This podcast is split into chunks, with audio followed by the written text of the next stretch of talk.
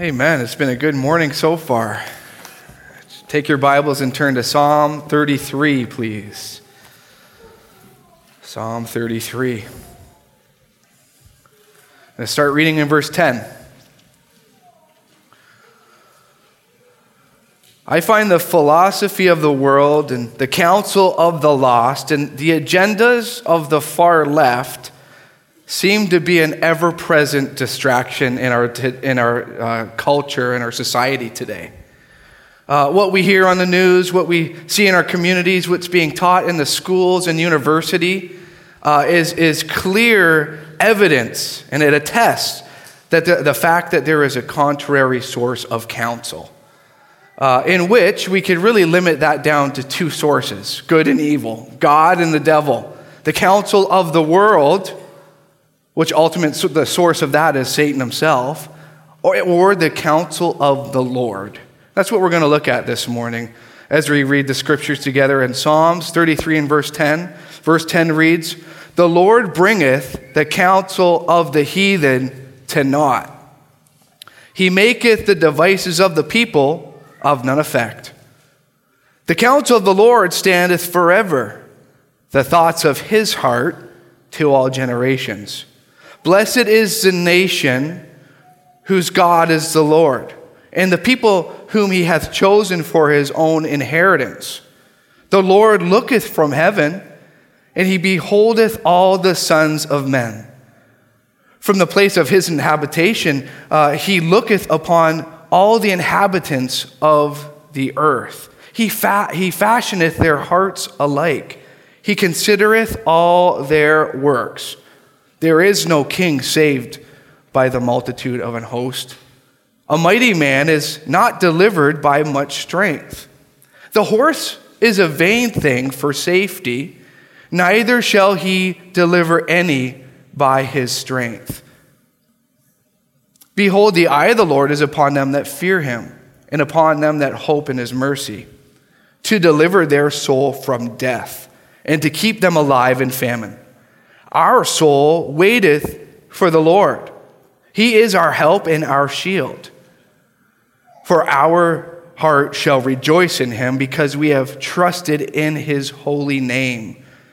Thy, uh, let thy mercy, O Lord, be upon us according as we hope in thee. Let's bow for a word of prayer as we get into the lesson this morning. Thank you, Lord, for the music this morning, for the worship. Thank you, Lord, again, that we can come and open up your word. And God, I just pray that you would soften our hearts this very second, Lord, as we open up your word and as I pray that you would uh, eliminate all distractions and, Lord, that you'd use me, that I'd be guided by the Holy Spirit. And Lord, that we would walk in different than we walked out. Maybe there's somebody here in need of salvation, in need of a maybe a, a, a recommitment to you. I pray that they would make a decision today for you, Lord. I pray that you would teach us from your word. We thank you for all this in Christ's name. I pray, amen. Verse 10 reads The Lord bringeth the counsel of the heathen to naught. That was an encouraging scripture that I read as I, as I was doing my devotions. I came across this uh, scripture, and it just seems today like Christians are in a minority, and I believe we are in a minority but it sure seems like the, the, the views of Christianity, the, the Bible, it seems like the odds are always against us, doesn't it? But I've got an encouraging verse for you this morning. It's not always going to be that way. And there will be a victory at the end. It's, the Bible says this the Lord bringeth the counsel of the heathen to naught. So, first of all, we're going to look at the counsel of the heathen or the counsel of the world. I want you to notice, first of all, that it's the Lord's doing to sway the counsel of the heathen. It's, the, in the, the, it's in God's hand. The heart of the king is in the hand of the Lord. And it's the Lord's doing to sway the counsel of the heathen. The Bible says, the Lord bringeth. Uh, that literally means, the Lord bringeth, literally means to break or to utterly take. He did it before, he could do it again. He did it to the children of Israel, didn't he? He did it uh, uh, in Egypt to the children of Israel. Um, as uh, the Egyptians, they, they seem to have an answer for everything. They seem to have a God for everything as the Lord sends these plagues. And, it, it, would cause their, you know, them to itch their heads at what's taking place here. Uh, he caused their counsel t- to fail. Um, we think about the children of Israel in exile for 70 years. We think about King Cyrus, how the Lord swayed his heart to allow the children of Israel to go and build a temple back in Jerusalem.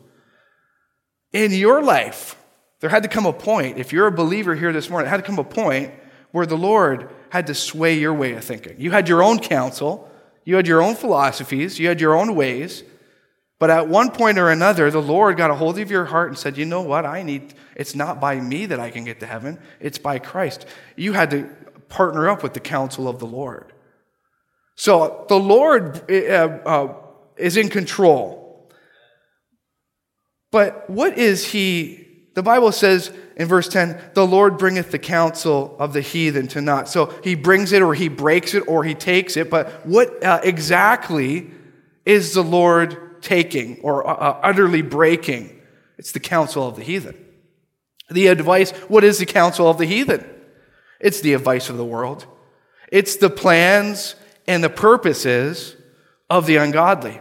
And don't they seem like they're increasing in the day that we're living? The enemy wants to inv- uh, invade your mind through wrong counsel. What you hear that influences you, what you see that cause, uh, causes uh, an impact on your life without even realizing it. The Bible talks about counsel. If we quickly just go over to Psalms chapter number one, talks about counsel. And if we're not careful in the day that we're living as Christians, we can absorb things and they'll have an impact on us without us even realizing it. Verse 1 says this Blessed is the man that walketh not in the counsel of the ungodly. What does that mean? Uh, there's blessings that God wants to give people that don't do the following. And the first one is this He that does not walk in the counsel of the ungodly. Blessed is the person that does not get his advice from the world. Where are you getting your helps from? Where are you getting your advice from? Is it from the world? Is it from others, maybe that aren't saved? Or is it from God and His Word and believers? Secondly, we see in the same verse, nor standeth in the way of sinners. What, what does that mean? Following the, the same patterns that the world follows. Blessed is a person that doesn't do that. Thirdly, nor sitteth in the seat of the scornful. What, what does that? That's a person that is actively participating in harmful acts to yourself or to others. How do you talk about people when they're not around? Uh, you, are you doing things that may cause hurt to yourself or hurt to others? The Bible is saying, Blessed are you if you don't do those things, if you don't get your advice from the world, if you don't follow the patterns of the world, and you don't uh, in, involve yourself in acts that will harm yourself or others of the world. Let's go back to our passage here, uh, verse chapter 33.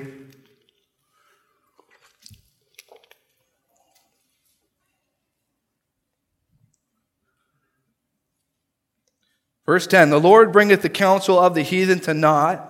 And then it says, He maketh the devices of the people of none effect. Devices. Devices. What do you think of when you hear the word device? I think of a cell phone. But here it's their intentions.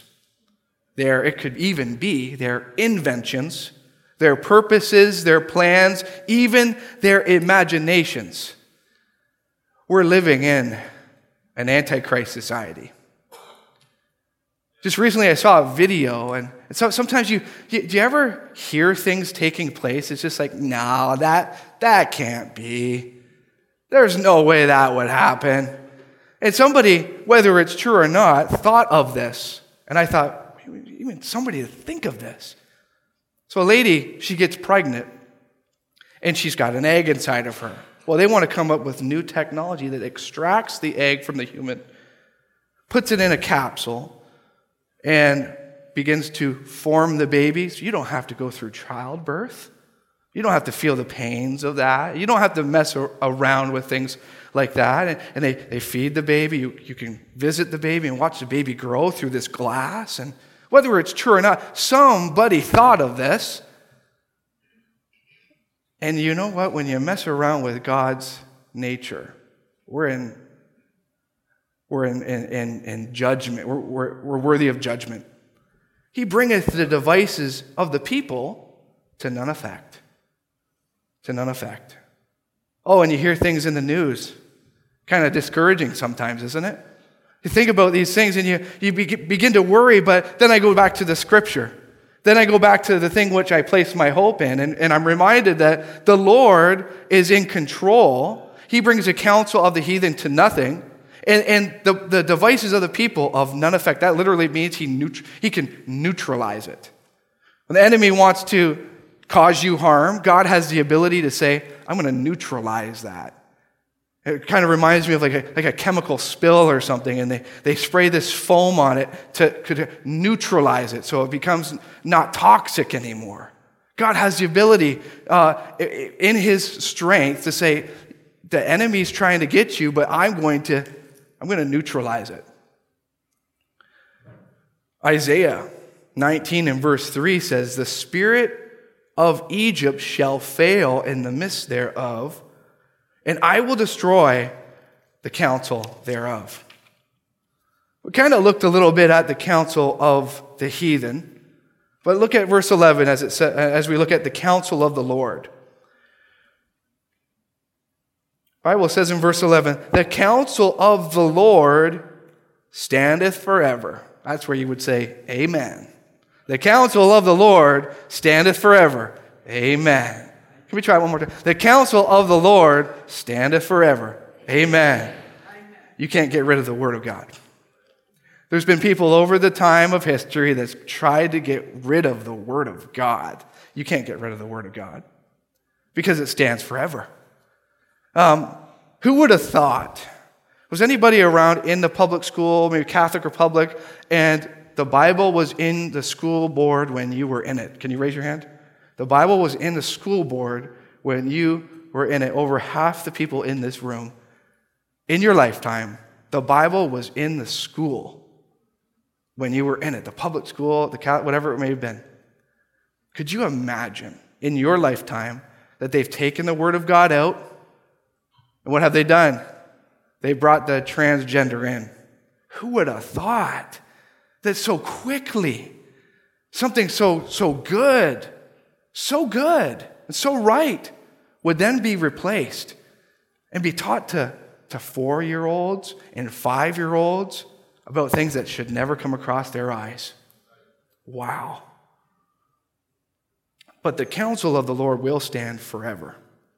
I remember even going to my school. I just got saved in grade 11, 17 years old, and I remember going to the school and I, and I just, I went to the school with my Bible and I got the opportunity to preach to the people at my school, right, right on the property of the school. The principal came out, about 50 kids on the main entrance, and I was able to, to preach to them.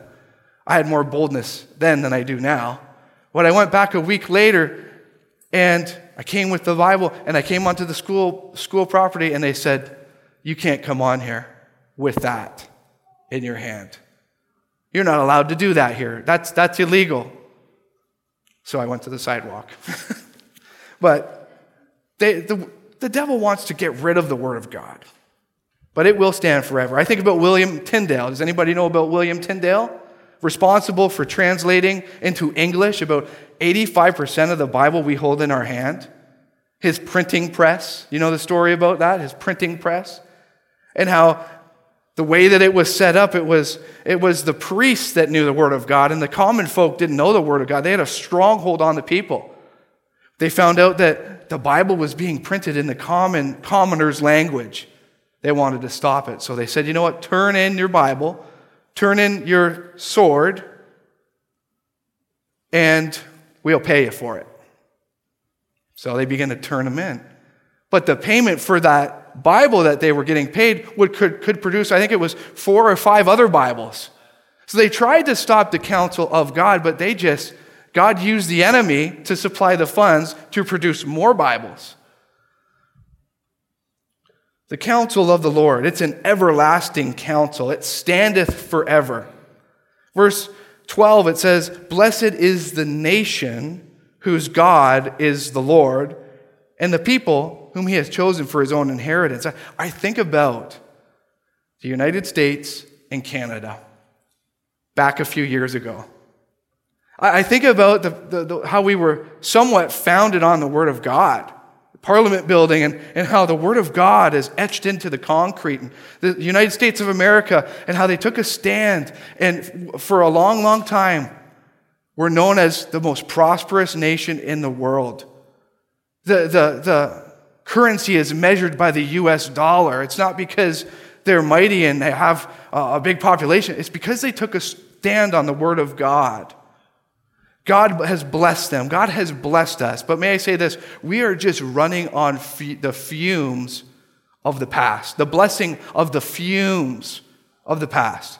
Because us as a nation, us as a people, have taken a step back uh, and we backed away from God.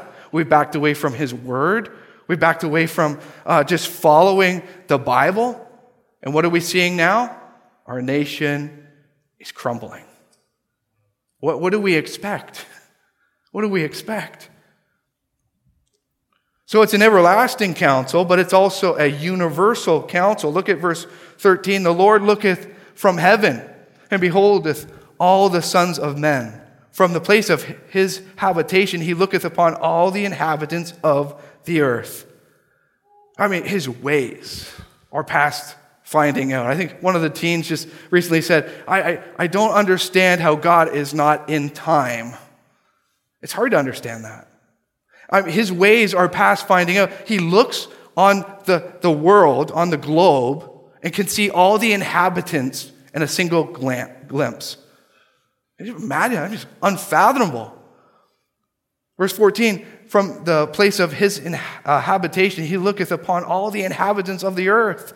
He, his, his counsel is universal. I mean, he sees everybody and he knows every need and he, he sees it all at once. But there is also a universal need. Look at verse 15. He fashioneth all their hearts alike, and he considereth all their works. A univer- know what the universal need of humanity is? We are in desperate need for a Savior. As a human being, God has created us uh, born into sin because Adam and Eve, born uh, at odds with God, born with a default, and that default is destined to a place called hell. Born with a, a spirit that is dead and does, has no connection with, with God. In the universal need, He sees us, He fashions all of our hearts alike. And I found this out traveling around. I've been to Africa twice. I've been to uh, Peru and Jamaica. I've been, I've, been, I've been around to different cultures, different areas.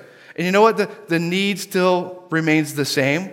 Man is in desperate need for the indwelling of the Holy Spirit. Man is in desperate need of redemption. Man is in desperate need. God has created man with this emptiness in them, inside of them. God, God has created the human being to have fellowship as Adam and Eve once did. God has created us with this desperate need to know Him. He's fashioned all our hearts alike. And until we come to the spot where we find Christ and, and our, we get born again, that means our spirit becomes alive and we're connected with, with Christ, to God through Christ. You'll find yourself empty you find yourself lonely. You find yourself not just, just not happy until you come to, to Christ because He's fashioned our hearts alike. He knows He's considered all of our works. This is a universal struggle. Look at verse 16. There is no king saved by a multitude of a host, and a mighty man is not delivered by much strength. The, the universal struggle is this pride. The universal struggle is dependence upon yourself rather than the Lord. I can do this.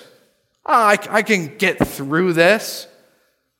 I'm, I'm able to do it on my own. No, you're not. When it comes to your soul, there is no power, there is no wealth that can deliver you, save the power of God, the wealth of his blood poured out for you. The Bible says in Proverbs 14, verse 12, there is a way which seemeth right unto a man, but the end thereof are the ways of death. If I were to ask 100 people that were not Christians, hey, how can you get to heaven? What do you believe that if you were to die right now and you were to stand before God, what are your thoughts? What is your belief system on how you would get to heaven? What, why would God let you in? What would you say? People are kind of taken back at that sometimes. Well, that's a, that's a deep question. But nine times out of ten, you know what people say that are lost? If my good outweighs my bad, like a, like a scale, God will let me in. There is a way, the Bible says, which seemeth right unto a man, but the ends thereof are the ways of death. I believe that way that seems right. I believe that way that, that just makes sense to the human mind is, is if, if I'm a good person, God will allow, allow me into heaven. Here's the only problem. One sin makes you a sinner, and the Bible says if we've offended in one area of the law, we are guilty of all.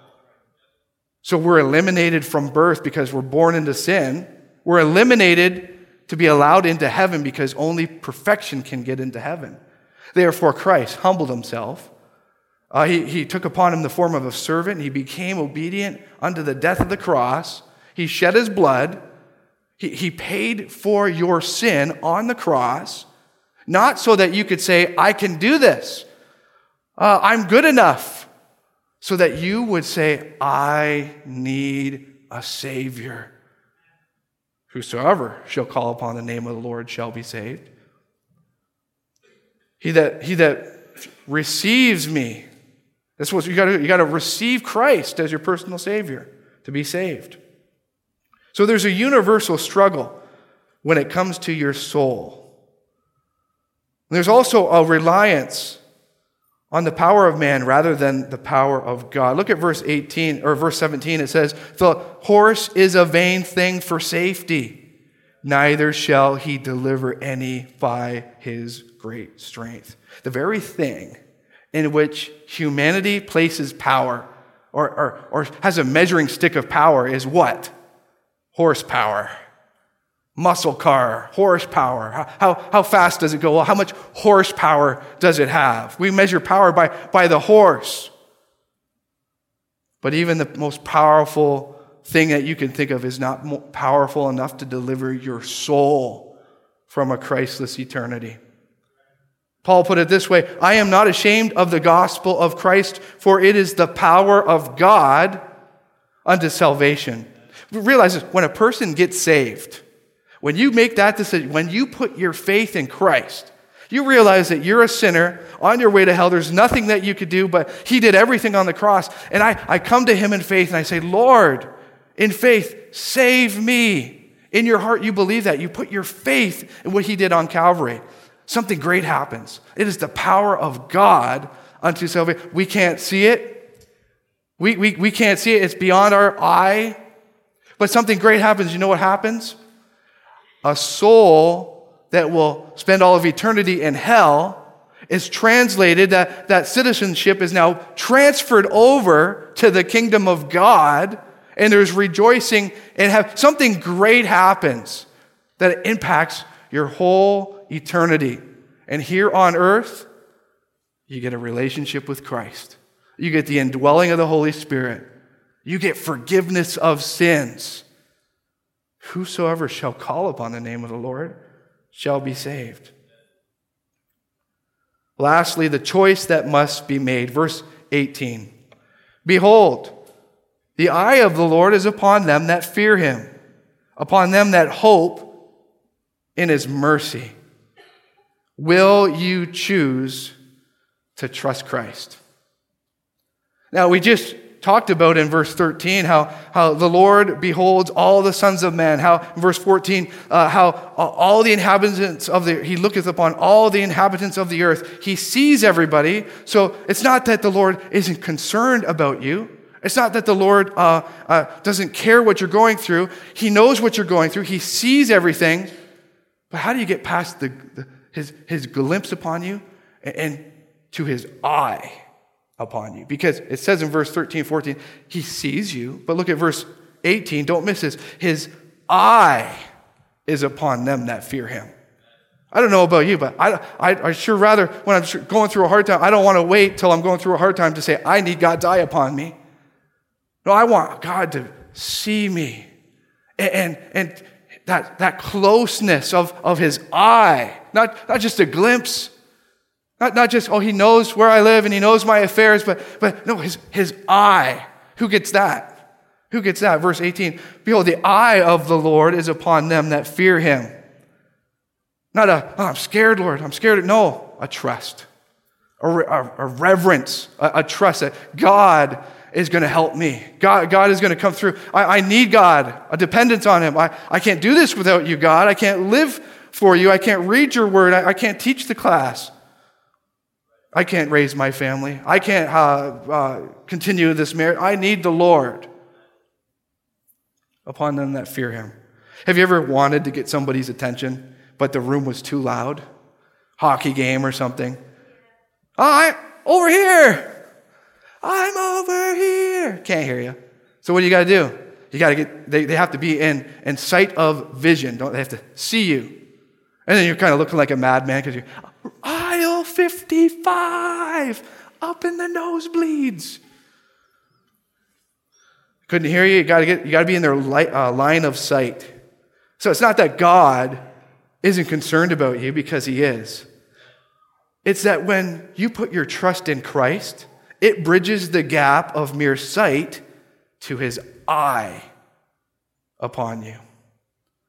If you want to get the Lord's attention, just trust in Him. Verse 19 to deliver their soul from death and to keep them alive in famine. To deliver their souls from death. For the wages of sin is what? Death. But the gift of God is eternal life through Jesus Christ our Lord. Some people work here, they get a wage, they get a payment, they get a check at the end of a week or end of two weeks for the wages of, uh, they deserve their wage and they've worked for their wage and they get a payment. At the end of our life, uh, if you choose not to trust Christ, Bible says this for the wages of our sin is death. We, you know what death means? It means hell. If we choose to reject Christ in this life, we have to pay for our sins ourselves in a place called hell. We deserve it. For the wages of our sin is death, but the gift of God is eternal life through Jesus Christ our Lord. The gift of God, the best gift that has ever been given to humanity and still remains to be the best, is eternal life through Jesus Christ our Lord. The best gift when Jesus died on the cross he, he, he shed all his blood, he, he gave it all so that we could be saved through eternal life through Jesus Christ our Lord. He delivers from death and he delivers from famine or for, from hunger. Let's go back to Psalm chapter 1 real quick.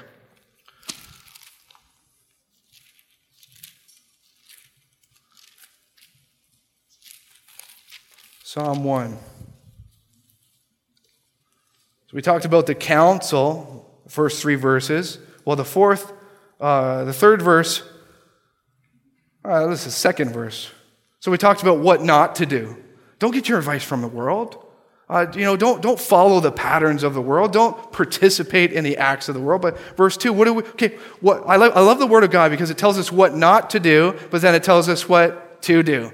Verse 2, but his delight is in the law of the Lord, and in his law doth he meditate day and night. So uh, let's say you're a Christian here and you're kind of struggling in your Christian walk. You can't say, I'm going to cut out uh, I'm going to cut out that bad music and I'm just not going to listen to music. You can't do that. You got to replace it with something good. You can't say, I'm not going to get counsel from the world and I'm just not going to get any counsel. No, you got to get counsel from God's word.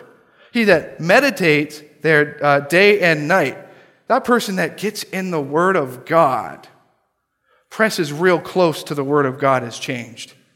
Uh, why? The Bible says, verse 3 He shall be like a tree planted by the rivers of water that bringeth forth his fruit in his season uh, and his leaf also shall not wither, and whatsoever he doeth shall prosper. I remember flying into Africa, flying through the Sahara, just barren land, sand everywhere. But then this, this little strip, I saw this little strip of life, greenery in the middle of desert. You know what it was? This is the Nile River. There was life by the river. There was water by the river, and there was a, a, a strip of lush land throughout as far as the eye could see, all the way up into Egypt. And I came to the conclusion of this houses were set up in the desert because there was a source of life. So here in this passage of Scripture, he shall be like a tree planted by the rivers of water. I think of, I don't know why, I just picture a, a, a nice, mature willow tree, huge tree planted by the rivers of water. Let's, you know what we are in right now? We're in a spiritual famine.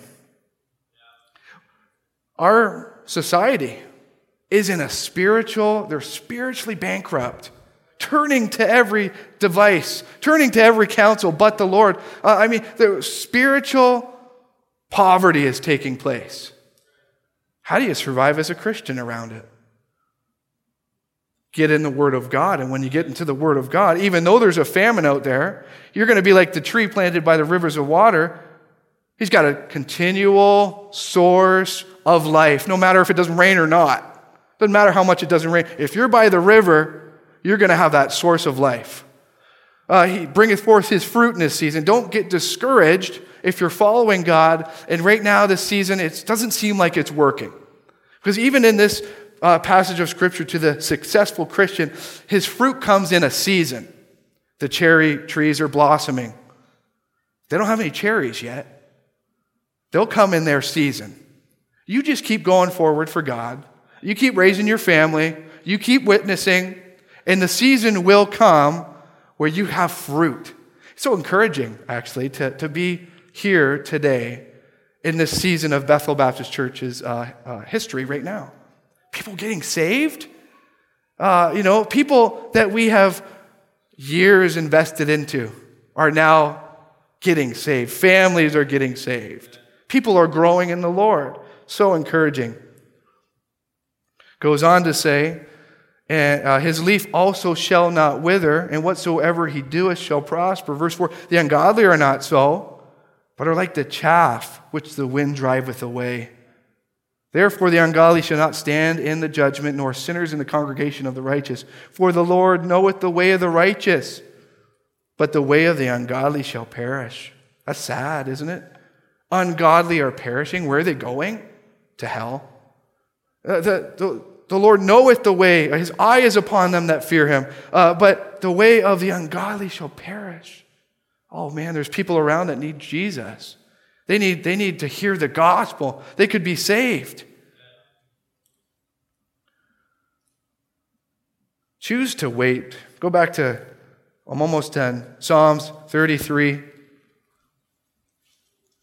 verse 20. It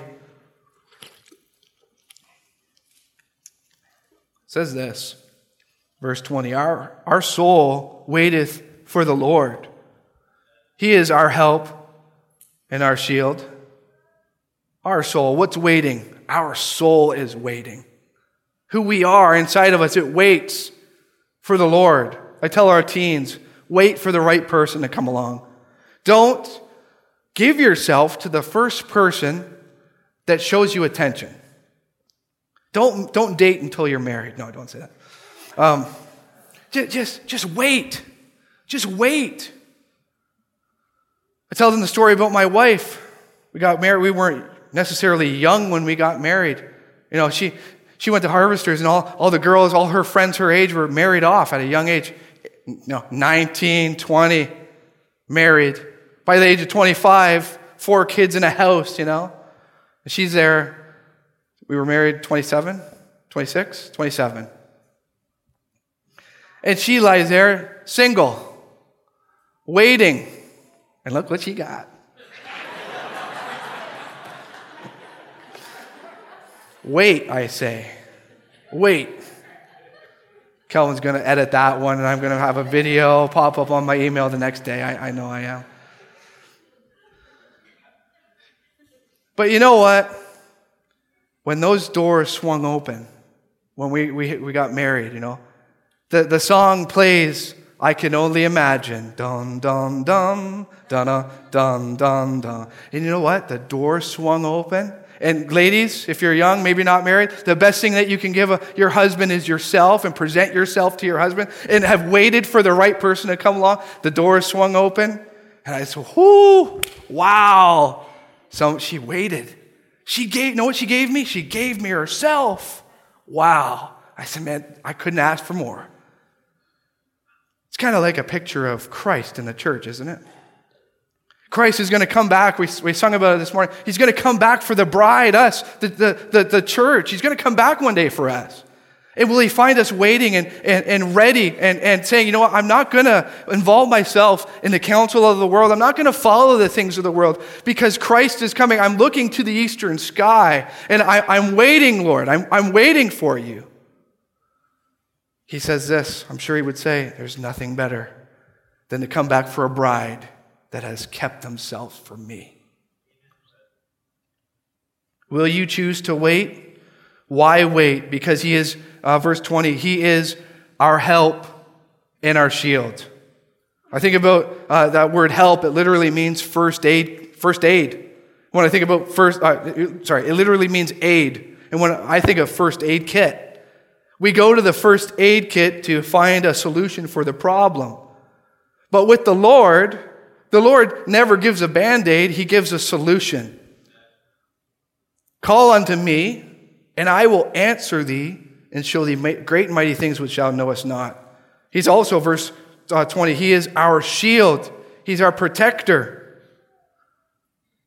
Verse 21 Our heart shall rejoice in Him because we have trusted in His holy name. Let thy mercy, O Lord, be upon us according as we hope in thee. You may ask yourself this Christian, or you may ask yourself this question as a Christian How do I become a Christian that rejoices more? You must uh, give full access of your heart to the Lord. Bible says, "For our heart," verse 21, shall rejoice in him. Your dependence must be upon Christ and his word. So counsel. It sure is an easy thing to hear the counsel of the world it sure is an easy thing to follow the counsel of the world, but theirs is ever changing, temporal, and will fail. But God's counsel, however, has stood the test of time and will stand forever. So the ball is in your court. The decision is up to you. Whose counsel will you follow? Heavenly Father, I thank you for this time. I thank you for who you are. I thank you, Lord, that you didn't leave us in a state of confusion. You left us with your word, the ultimate handbook to life. We thank you for who you are and what you're doing. Lord, I do pray right now if there's somebody here that's not saved, that they would make the decision to trust Christ. And they would then know what it is uh, to be able to call your name the counselor, the mighty God the everlasting Father. Thank you.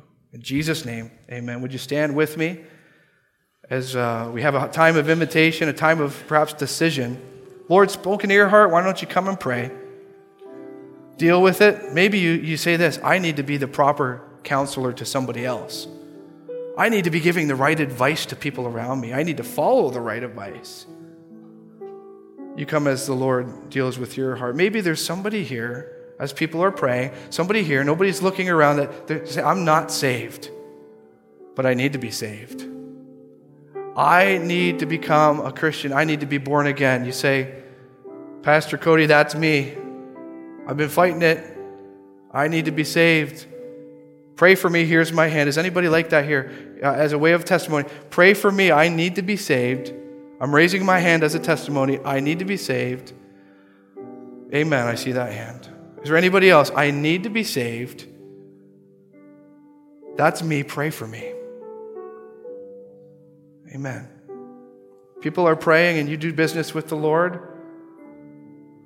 If you raised your hand, we'd love to have somebody come. If you want to come up to the front, uh, Pastor Paul's here. He'll, he'll talk with you if you want to. If you want to come up, if you want, if you're serious about being saved, why don't you come up and somebody will talk, lead you, show you the Bible.